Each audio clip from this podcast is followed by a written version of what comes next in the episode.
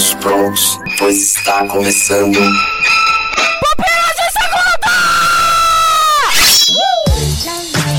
Muito bem, galera, está começando mais um Pupilas de Segunda. Meu nome é Leonardo Agrelos e juntamente comigo está Ixi, quem? Quem? Quem? Adriano Toledo. Eu, Adriano Toledo, estamos aqui, chefe, mais uma vez juntos. Juntos novamente. É tão bom retornar o controle do, do Pupilas de Segunda pra você. O Pupilas de Segunda é tipo o playground do Pupilas em Brasas. É onde os meninos vêm pra brincar e se divertir, né? E junto com a gente nessa caixa de areia está Bruno Santos. Opa! Cheguei aqui feliz de estar de volta aqui nas raízes, nas origens das gravações do Pupilas. Pelo menos pra mim, né? Que comecei aqui com o Pupilas de segunda, mas que tem qualidade de primeira, com certeza. Olha só, o Com cara certeza. já cavando uma próxima participação. Tá quase promovendo Pupilas de Segunda a Pupilas de Primeira.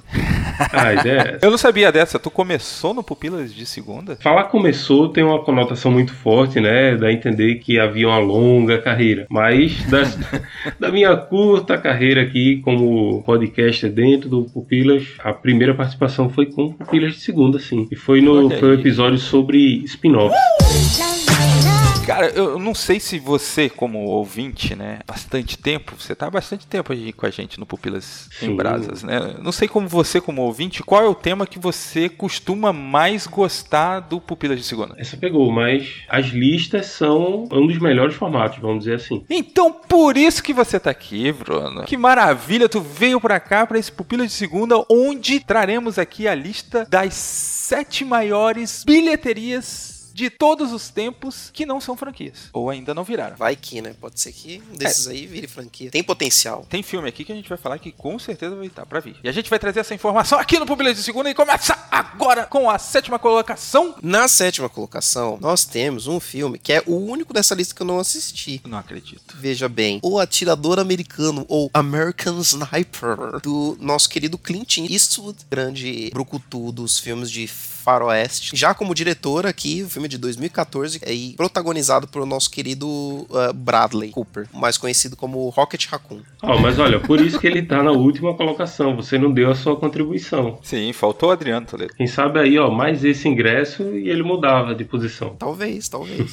E é um filme que começou assim meio que sem moral, tal, ninguém tava falando, ninguém tava assistindo. E aí foi indicado aí a- ao Oscar e aí acabou ganhando tração, né? Ah, esse aí então se aproveitou-se da indicação ao Oscar para fazer com o velho cartaz? Sim, porque assim, no primeiro final de semana, que é o que determina a vida na maioria dos filmes, né? Ele teve uma estreia muito baixa. Se não fosse as premiações, com certeza ele não tinha nem se pago. Esse é o caso do sucesso de crítica que se torna sucesso de bilheteria só depois, né? Sim. E o filme acaba arrecadando 547 milhões ao redor do mundo, ficando aí em sétimo colocado dos maiores filmes de todos os tempos que não viraram franquia ainda. Se bem que esse filme pode virar franquia. Pode. Podemos ter aí Sniper Americano 2, aí A Vingança. Porque infelizmente estamos passando por um- uma guerra e foi o snipe canadense para a Ucrânia, então talvez o 2 seja com o snipe canadense. Aí o no- outro nome, né? É Canadian Sniper, né? Seria. América é tudo, né? Tipo América. Se a gente considerar a vida real como um universo compartilhado, entre aspas e sem aspas, então dá pra dizer que temos outros snipers aí, outros filmes que poderiam entrar num possível, n- não é a ideia mais adequada, um possível universo compartilhado. de filmes. Eu acho que é, acho que vai ser snipers. melhor pagar essa parte.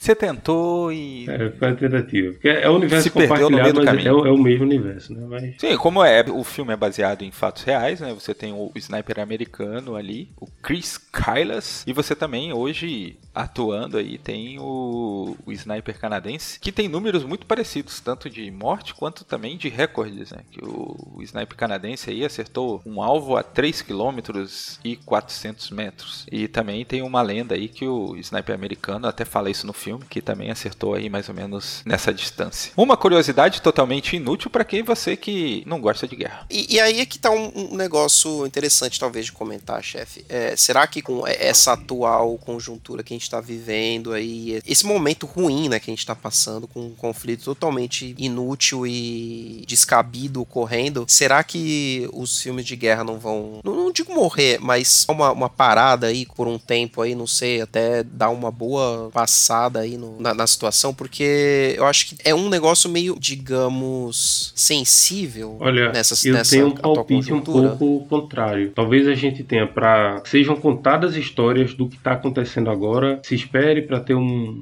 um certo distanciamento, mas ao mesmo tempo a gente vê que existe ainda assim um deslumbramento com o tipo de situação, tanto que agora tem gente que está indo para lá para ganhar like e seguidor no- nas diversas redes sociais. Teve até casos trágicos de gente que foi tinha um, um mínimo de treinamento, mas chegou lá, acabou revelando localização em rede social e isso acabou gerando baixas lá. Eu não duvidaria também do contrário, de que isso acabe gerando agora novas pautas e, e seja visto como novas histórias para que sejam contadas e de certa forma vai ter público para isso. Mas será que não vai demorar um tempinho? Porque, sei lá, parece muito cedo, talvez, pra. Tem muito material sendo gerado aí para os próximos filmes do 007. Toda a galeria vilanesca russa surgindo. Eu vejo isso também, algum, alguma influência vai ter no futuro, é, nesse sentido de que vai ter algum tipo de repercussão na cultura pop mais mais pra frente, eu acho. Agora, sabe que eu fiquei curioso falando no tema de guerra? É como são feitos os filmes de guerra na Rússia, sabe? Tipo, qual é a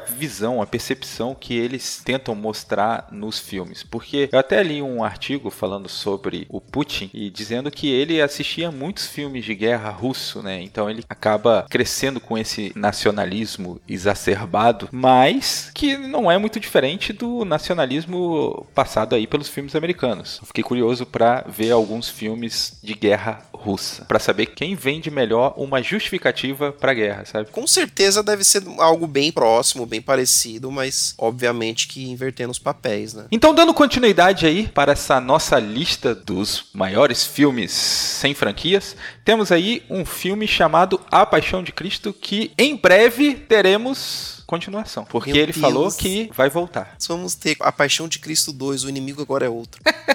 O próximo vai ser mais, é, mais uma adaptação teatral, né? Já que você vai ter contato direto com, com quem tá na produção, né? E.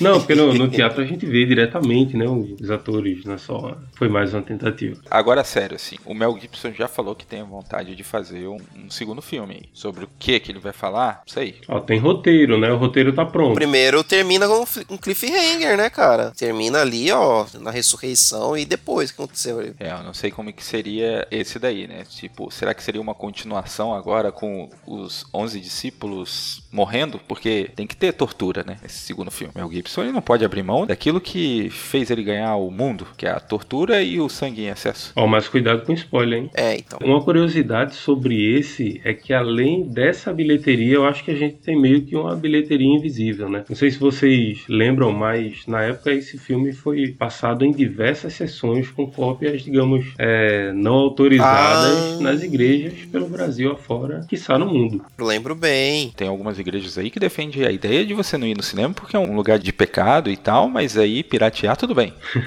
Aí tá liberado. Mas se não fosse a consciência do ser humano, com certeza o filme teria feito mais de 612 milhões ao redor do mundo, se transformando aí em uma das maiores bilheterias do tio Mel.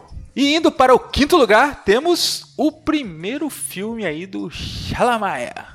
Quem, quem, quem? É o nosso querido M. Night. Esse aqui era quando ele era realmente, realmente, realmente bom e depois a gente só descobriu que ele não era um diretor genial. Estou fazendo uma polêmica aqui, talvez. É muito difícil, né? Porque assim, o, o cara ele faz o melhor filme logo de cara da vida dele. Qualquer parâmetro que vier depois é complicado, né? Eu até tava conversando isso daí com a Mila esses dias, que, poxa, como que é difícil pro cara ele lidar com um sucesso que ele nunca vai conseguir repetir. Tipo, pra mim, muito da loucura aí depois do Michael Jackson foi justamente pelo fato também dele não ter conseguido replicar o sucesso de Thriller. É, mas ele tinha tido outros sucessos tão grandes quanto antes e, Não, e depois cara, ele teve Thriller ele nunca outros. alcançou. Ah, não, nunca alcançou, mas teve outras coisas muito boas Sim. igual, sabe? Não tô falando que não teve. Nunca ninguém virou e falou, nossa, mas será que ele é bom mesmo? Cara, ele sempre foi o rei, o rei do pop até quando ele morreu, tá ligado? Uhum. Agora, o M. Night, meu, ele fez coisa zoada, zoada mesmo, sabe? Esse que é o problema, cara, que ele fez um filme bom e aí ele foi meio que declinando, sabe? Ele foi, ele foi lançando outros que eram mais questionáveis, que não eram tão bons quanto, que eu ainda acho bons filmes, tipo O Corpo Fechado, o A Vila, os Sinais, são bons filmes. Mas o problema é que ficaram na sombra, né? Do sexto sentido. E aí ele lançou coisas extremamente lixosas, tipo Avatar, do Lenda de Aang. Não tinha que nem ter falado desse filme aqui, que deve ter dado gatilho em algum ouvinte aí. Polêmico. Mas fato é que ele nunca conseguiu repetir o sucesso dele, né? Até hoje ele tá tentando aí. O próprio Avatar, eu acho que era uma tentativa dele chegar numa super bilheteria. Também não conseguiu. E nem com aquele filme horroroso, estrondoso ali também do Will Smith e o filho dele. Nossa, e o último filme dele também, eu fui parar pra ver achando que a ideia era. era ah, a, a ideia praia? realmente é interessante da praia. Horrível, cara. Sério? Lixo, lixo, lixo. Muito ruim. Muito, muito ruim. Então, na verdade, assim, esse filme não era nem pra estar tá aqui porque ele tentou repetir esse filme muitas vezes, mas não tá conseguindo. Pois é, né? Mas conseguiu de primeira. Colocou seu nome na história, tá aqui. Colocou seu nome no Pupilas, tá aqui. Só deixando o número aqui, 672 milhões ao redor do mundo, com um orçamento de 40 milhões. Fez a alegria dos produtores. Caraca, meu, lucrou bem. Indo agora para o quarto lugar, temos um filme um pouco mais antigo, aí do que os que já mencionados. Temos Forrest Gump. Tom Hanks só tá uma vez nessa lista? Tom Hanks só tá uma vez, cara. Porque o Tom Hanks puxa a bilheteria, hein? É, meu, né? Nossa, cara, só tem o Tom Hanks uma vez nessa lista. Que coisa. É, mas é curioso que alguns atores que a gente chama realmente, né, puxadores de bilheteria, por exemplo, o Hanks e Will Smith, é, teria que confirmar o Hanks, mas, por exemplo, curiosidade sobre bilheteria. Will Smith nunca teve em um filme com um bilhão de bilheteria. Um bilhão de dólares em bilheteria. É, escolheu mal, né? Apesar de que, pelo conjunto da obra, a gente diria que é um dos maiores, realmente é um dos maiores puxadores né? Tem outras pessoas, aí claro, entra um pouco na questão das franquias, tá aí a Zoe Saldanha, com presença, eu acho que no top 2 ou top 3 de bilheteria hoje mundial de todos os tempos. E a gente não, não colocaria como é, a pessoa especificamente, né? A bilheteria como, como esses outros. Mas a curiosidade, né? De estar presente em todos esses, enquanto esses outros atores, curiosamente, não alcançaram essa marca específica, né? Eu ainda acho que é, é muito da escolha do cara, meu próprio Will Smith. Will Smith, cara, ainda é tido como um dos caras mais lendários da indústria e tudo mais. Nunca esteve num filme de, de um bilhão, porque, cara, a gente sabe que historicamente ele não escolhe bem em certos momentos. Escolheu fazer o James West em vez de Matrix. É Olha aí, a gente vê que ele teve a oportunidade. Ele optou por ficar um bom tempo fora dos filmes de super-herói, por exemplo, e aí. Escolheu o pior possível. O pior Exato, cara. Ele, até fugindo um pouco do tópico, Will Smith seria o cast perfeito pro John Stewart. Seria o Lanterna Verde perfeito. Mas é, até seria, hoje. Seria um monte de personagem aí. Se ele tivesse ido pro lado da Marvel, ele poderia ter ido pro Pantera Negra. Embora acho que ele já tá velho, né, cara? Não sei se daria Não, tem, pra, fazer o T'Challa, né? É, tem espaço, mas é, eu acho que no caso, pelo menos do primeiro Pantera, tinha uma, é, uma, escolha por pessoas que não fossem tomar o lugar do personagem, né? O Chadwick Boseman, até aquele momento, a gente associou ele ao Pantera mais do que o Pantera ao ator, é, vamos dizer assim, né? É, depois, claro, passou a ter uma relevância ainda maior no ator, mas naquele primeiro momento eu acho que eram escolhas para que o personagem estivesse na frente. Voltando no cara em si, que a gente até trouxe o assunto, Tom Hanks, cara, eu sempre achei que ele fosse o cara dos milhões mesmo. Porque ele é um, um dos queridinhos da América, né? Um cara que, putz, no começo da pandemia ele pegou Covid e todo mundo ficou apreensivo. É, meu Deus, o Tom Hanks pegou Covid, que espero que ele fique bom logo ai meu Deus. É um, um cara que é um queridão, sabe, de todo mundo. E de verdade, eu achei que, sei lá, por exemplo, o Resgate do Soldado Ryan pode, poderia estar nessa lista, mas não sei qual é a bilheteria do Soldado Ryan. 480 e poucos milhões aí ao redor do. Se você for pegar o Tom Hanks, ele é o quarto ator com maior bilheteria somada a todas as produções dele. Ele vai perder para três que são da Marvel, entendeu? Cara aí que é um puxador sim de bilheteria, mas como ele tem muito filme, a média dele é, é baixa, né? Porque é um cara também que investiu em muita coisa tipo mais autoral, né? Eu acho que o Tom Hanks ele é aquele cara assim, ó, eu vou fazer essa aqui, essa super produção aqui e aí com o dinheiro que de lucro eu vou fazer dois, três filmes que eu gosto. Comentando um pouco também do, do Forrest Gump, né? É algo que que talvez tenha um pouco menos hoje, mas um filme que tenha coisas fora só do que é realista e que se resolve tudo ali dentro daquela única história, né? Era, vou dizer, uma vantagem ou demérito para fazer julgamento, mas uma característica de quando a gente tinha mais produções sem necessariamente depender de franquias, né? Sim, era outra época, né? E tem outra coisa também que assim a gente não está levando em consideração, mas as franquias, ela mata qualquer outra coisa que não seja franquia. Um, um, filme desse, como Forrest Gump, e aí ele tivesse feito um grande sucesso, como fez quando ele foi lançado, ele sobreviveria o que ali no, nos principais cinemas? Três, quatro semanas? No máximo, porque aí viria um novo Batman, um novo Homem-Aranha, um novo Missão Impossível, que mataria ele, entendeu? E ele nunca teria vida longa, tanto que todos os filmes dessa lista, eles são filmes que têm um, uma certa vida, né? Já faz um tempo já deles, né? São poucos aí o que temos aí dos anos 2010 para frente, que foi justamente quando começou aí o Marvel DC alucinando nos cinemas. Né? É, é que aí a partir desse momento realmente se, se você vai lançar um filme autoral, um filme desses aí mais ou menos, que não é ligado a uma grande franquia, se você quiser que ele tenha êxito de bilheteria, você tem que lançar ele bem longe de qualquer janela de lançamento de filme grande de franquia. E é praticamente impossível hoje em dia. Exatamente. Porque os filmes de franquia estão brigando. Tirando na pandemia, que sei lá, você teve 2020 inteiro sem nenhum filme da Marvel, por exemplo, mas porque os cinemas estavam realmente fechados. Uhum. Mas fora isso, não tem muito, cara, o que fazer. Mas fazendo assim um pouco o, o advogado do diabo, é, eu acho que isso, isso é realmente uma, uma realidade para o calendário agora, 2022 para 2021, mas talvez no período em que a gente tem essa grande onda de franquia atual, que a gente já pode dizer que está aí a, a, partir de 2008 para cá, nem sempre foi exatamente assim. E a gente vê que tem uma janela de tempo em que não tinham essas grandes franquias e agora, mas a gente também não tem nenhum estouro de bilheteria. Se a gente olhar os anos de lançamento de vários que estão aqui nessa lista, a gente tem uma brecha de tempo aí em que talvez nem todo esse tempo as franquias é quem estavam prejudicando essa bilheteria. Talvez outros tipos de filmes já não fariam, não, não estariam concorrendo pelo mesmo público. É que eu acho que assim, tinha outros filmes concorrendo, então você diluía mais, dissolvia mais isso daí. Isso, a percepção que eu tenho é que agora você tem um super grande lançamento e ele puxa tudo. Aí o que tem que ver também é, é que é uma conta mais complicada por causa de inflação ao longo do tempo. Se o, os cinemas hoje eles têm mais audiência do que tinha nos anos 2010, nos anos 2000, nos anos 90, porque é uma análise complicada de se fazer, até por uma questão assim de tipo, também ficou de maior acesso, né? Antigamente, né, em cidades com menos de 100 mil habitantes, você mal tinha cinema. Hoje você consegue ter três, quatro salas. É, isso é verdade. É, é, é trocar o, o, valor total pela, pelo que seria em quantidade de pessoas, né?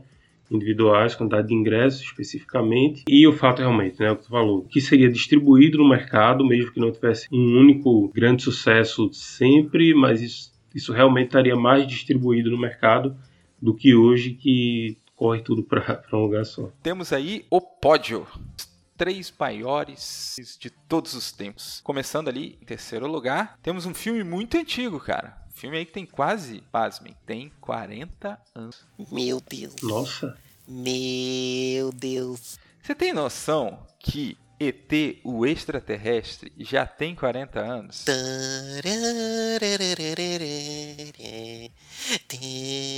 Você possivelmente ouviu essa música enquanto comia biscoito com Todd.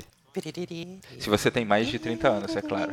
Agora, se você tem 15, é, você nem sabe o que, que o Adriano tá cantando. Sim, infelizmente. É, existe uma grande chance de você, você ter na, a nossa faixa de idade dos 30, entre 35 e 40, alguma coisa assim, até menos, até um, a partir de uns 30. Você com certeza viu esse filme na nossa querida sessão da tarde, comendo sua bolachinha é, com um todinho, com certeza. E assim, cara, eu já disse isso mais de uma vez aqui, eu torço pelo sucesso dos filmes que eu gosto. E ver ET aqui dá uma alegria, né? Tipo assim, caramba, cara, realmente ele foi reconhecido pelo público, né? É legal isso. E eu não sei como, cara, porque eu vou fazer uma confissão aqui, talvez talvez eu até já tenha falado isso, mas é muito triste para mim falar que eu tinha muito medo do ET quando eu era criança. e foi muito difícil eu vencer esse medo e, e, finalmente assistir o filme só depois de um pouco mais velho. Mas quando eu era criança, tal, tipo, sei lá, sete, ou acho que menos, aí, vai, uns cinco, seis anos, e, tipo, passava e eu tinha muito medo, não conseguia assistir que era muito feio. O, o bicho é muito feio, cara, o, o ETzinho, é meu. É, é feio. É, é que nem. Todo mundo deve lembrar do episódio do Eu Patrulho as Crianças, que a, a Cad também tem medo. E aí o Michael fica o tempo inteiro tentando convencer ela de que ele é legal. De, porque é o, o filme que ele viu quando era criança, realmente. O Michael Kyle, velho. Uhum. E aí no final ela acha ele bonito ele era convincente usando efeitos práticos, né? Até ali, é, com a prova aí, que todo mundo realmente tinha esse pé atrás com ele aí, esse medo, e numa época em que a gente não tinha CG, né? Se ele fosse feito hoje, é, quando a gente fosse ver o, o, behind the scenes, seria no máximo um travesseiro verde ali, e com certeza não tão convincente na tela quanto conseguiam fazer nesse tempo. Cara, que nem o, o Baby Yoda é feito prático, cara, é um boneco. Mas aí que tá a parada do boneco em relação ao CGI. Que o boneco, ele transmite uma certa vulnerabilidade. Que o CGI ele já não convence tanto, né? Você vê o Yoda mesmo, que o Adriano citou. O Yoda na trilogia clássica é um personagem que você sente uma certa vulnerabilidade e que ele está ali muito pela sabedoria. E aí na trilogia do George Lucas, quando você vê o Yoda pulando que nem uma pulga de circo, você fica, cara, o que, que tá acontecendo aqui? Né? Ah, cara, mas não, não, não vamos falar disso não. polêmica. Tá, não vamos entrar nessa polêmica, mas eu acho que assim, o efeito prático faz com que exista essa vulnerabilidade que o ET traz e que ele precisa pro filme, né? Tipo, é uma criança tentando ajudar talvez um ser que está mais limitado do que ela como criança. É, é muito legal isso daí. Porque ele é uma criança ali, né, também, né? Ele é, ele é um, um ET criança que se perdeu dos pais, basicamente. Mas todo mundo né? anda daquele jeito. Quando os pais chegam também, estão zoadinhos. Parece bêbado. Coitado, meu. Fato é que ET, o extraterrestre, mundialmente arrecadou 792 milhões. Tem noção que é isso há 40 Caraca, anos atrás? mano. Será que corrige com a inflação? Mas corrigindo com a inflação é um, a maior bilheteria do mundo. Tem filme, Adriano, que é de franquia com dois grandes da cultura pop, Batman vs Superman, que não conseguiu alcançar esse resultado. Olha, hoje é gatilho e polêmica à e tem o Nito, a gente pode falar mal de Batman vs Superman. Você já imaginou o que, que é isso? Quer dizer? E além disso, ele se tornou, é, além do sucesso de bilheteria, ele se tornou um sucesso é, como um fenômeno cultural, né? Eu acho que ele até hoje serve como referência para várias outras coisas. Seja se a gente diz assim, o, o, jeitinho que o, que o Baby Yoda anda pode ter ali alguma inspiração, mas a clássica cena da, da bicicleta passando ali na, na lua, isso já é, virou referência. telefone casa. Isso, virou referência para diversas outras produções, até chegar no Stranger Things, agora há pouco. Nesse meio tempo aí, foi referenciado e virou algo com uma importância cultural é, bem relevante ao longo do tempo. E indo agora para a medalha de prata, segundo colocado é um filme aí mais novo, que é o, o Divertidamente, filme de 2015. Esse eu me surpreendi, cara, um filme da Pixar que eu acho que é, é de longe um dos melhores filmes da Pixar, de verdade porque é um dos que consegue unir, né, a diversão para criança e a reflexão para o adulto. Acho que é o que faz melhor, talvez, dos filmes da Pixar, né? Mas, mas eu nunca tinha parado para pensar que ele foi tão bem na bilheteria, cara. Que bom, né, cara? É uma surpresa, assim, Sim, boa. E assim, que merece. É muito é muito difícil um filme de desenho, um filme de animação, ele tá nessa lista, até por causa que a lista tem essa limitação de não ter virado franquia, e é impressionante que um filme de animação barra desenho não tenha virado franquia ainda. Né? Sim, ainda mais um que tenha tido um, uma bilheteria tão grande assim, né, cara? Esse aí talvez tenha algumas particularidades, daria para dizer que, ao contrário desses outros, ele meio que dobra a bilheteria, porque é um público que precisa ser, ser acompanhado, né, questão de idade, talvez. Uhum. Ah, é verdade. Tem um fator mais além disso, que talvez não seja assim necessariamente dobrar, não necessariamente, mas também tem um potencial, como citou que ele tem um aproveitamento maior, uma reflexão maior para quem tem mais idade. Então, talvez ele tenha levado bastante gente que não necessariamente estava acompanhando alguém que é o público-alvo direto da Pixar, né? Eu acho que pode ter acontecido assim, ó O cara foi, viu o filme sem querer e depois tentou arranjar um sobrinho para ter a desculpa de ver de novo. Ou o contrário, levou o sobrinho e voltou para ver também. Eu tô achando engraçado que ultimamente a, a, Disney tá pisando na bola, né, com isso, né? Porque o ano passado os dois filmes que lançaram da Pixar no catálogo e as outras animações também não foram pro cinema, né? E esse ano também agora é, saiu o Red, né? Crescer é uma fera, alguma coisa assim do, do filme do, do Panda Vermelho Gigante, que também saiu direto no streaming, cara. Eles não estão mais. Não sei, cara, o que, que tá acontecendo? Eles não estão mais acreditando no, no potencial tal. Encanto, cara, saiu direto no streaming ano passado. Já tava com o cinema aberto, já, já tava, sei lá, Eternos já no cinema, etc.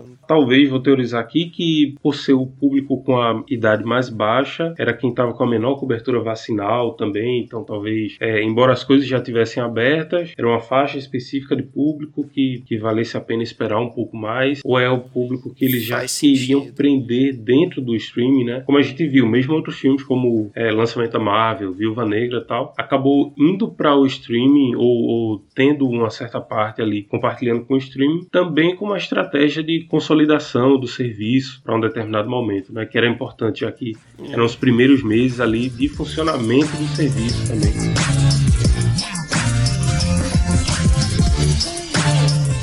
Muito bem, galera, estamos experimentando algo um pouco diferente para dinamizar mais o Pupilas de Segunda. Agora estamos deixando os comentários, a interação no nosso perfil no Instagram. Além, é claro, da nossa interação diária nos grupos do Telegram e WhatsApp, que pode ser acessada de maneira gratuita. Quer mandar algo pessoal? Você pode fazer um direct através do Instagram do Pupilas. E se você quiser que esse projeto chegue mais longe, você pode nos ajudar através do PicPay. Porém, mais importante do que seu suado dinheirinho é seu compartilhamento. E fico por aqui agradecendo seu compartilhamento, sua opinião através dos comentários e todo o apoio que você, amigo, amigo ouvinte, sempre nos deram. Agora segue o barco! Uh! Mas eu falei besteira aqui, Encanto saiu no cinema assim. Só não fez muito sucesso, acabou explodindo quando foi pro Disney Plus. É só as coisas da Pixar mesmo que a Disney não lançou no cinema. Dos anos passados aí foi o dos dois irmãos lá, o Luca e agora esse Red, né? É, tem até uma reclamação em off aí da galera da Pixar dizendo aí que a Disney tá querendo matar eles, né? Sim. E é triste, né? Porque, pô, os caras compraram a Pixar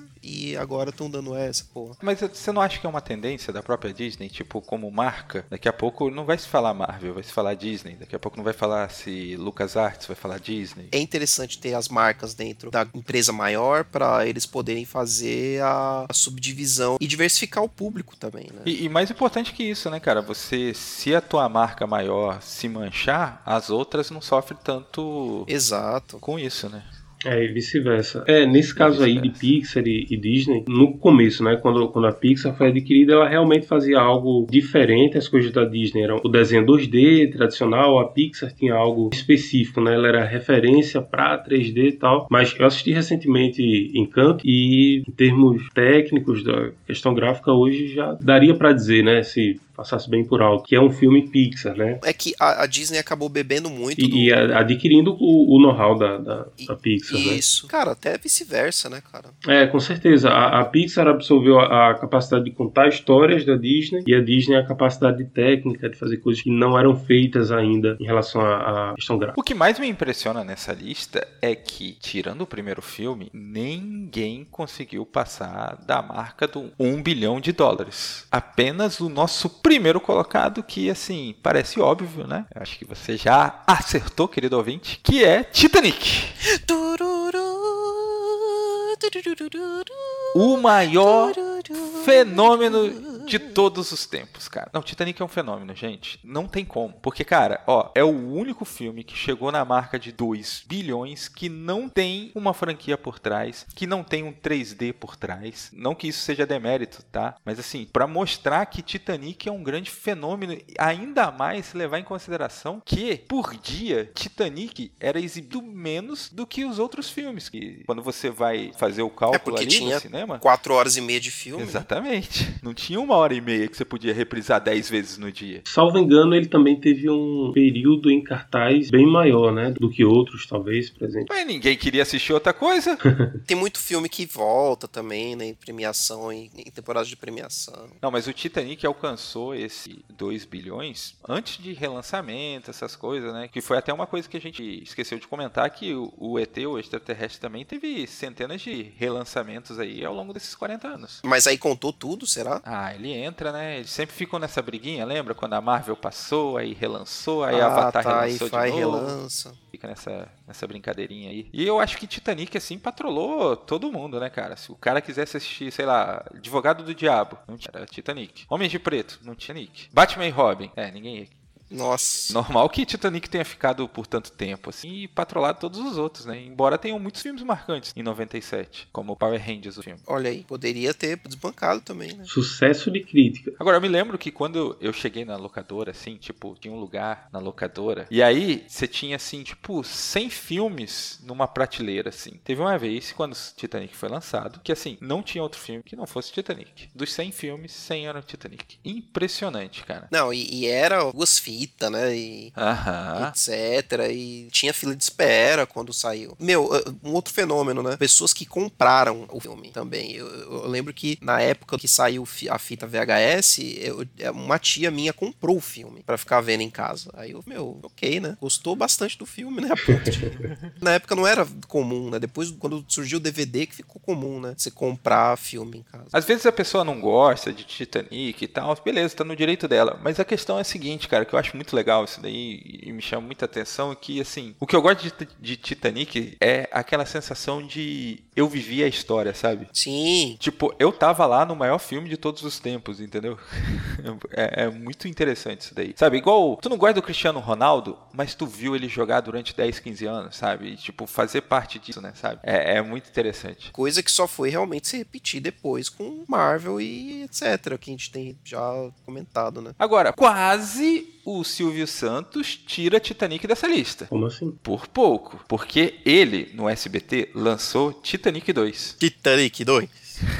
Mas eu não vi, mas a minha filha número 2 viu. Eu me lembro que, que ali nos anos 2000, é, a Globo comprou o Titanic e o SBT ele comprou um Titanic de segunda mão, entendeu? Que É, inclusive e, e- e era... não era Titanic 2 coisa nenhuma, era um Exato. outro filme sobre o Titanic que e- ele, obviamente, ch- chamou de Titanic 2 pra capitalizar em cima. Aham. Igual lá na, na década de 90, a Manchete chamou o Spielman de, de Jaspion 2, porque queria ganhar popularidade, sendo que não tinha nada a ver com Jaspion. Ah, mas é- Era o tipo de coisa que só podia acontecer nesse tempo, né? Hoje, hoje é o maior BO, uma coisa desse tipo. Você não tinha internet pra pesquisar se aquilo tava certo ou não, cara. É verdade. é- é, a TV era, era a fonte de informação, né? Era, era a fonte canônica de informação. Então, ah, se o Silvio Santos tá falando, tá falado, então. É fácil acreditar nisso daí, porque até hoje tem um amigo que gostou tanto do Pierre Harbor que ele queria o 2, sabe?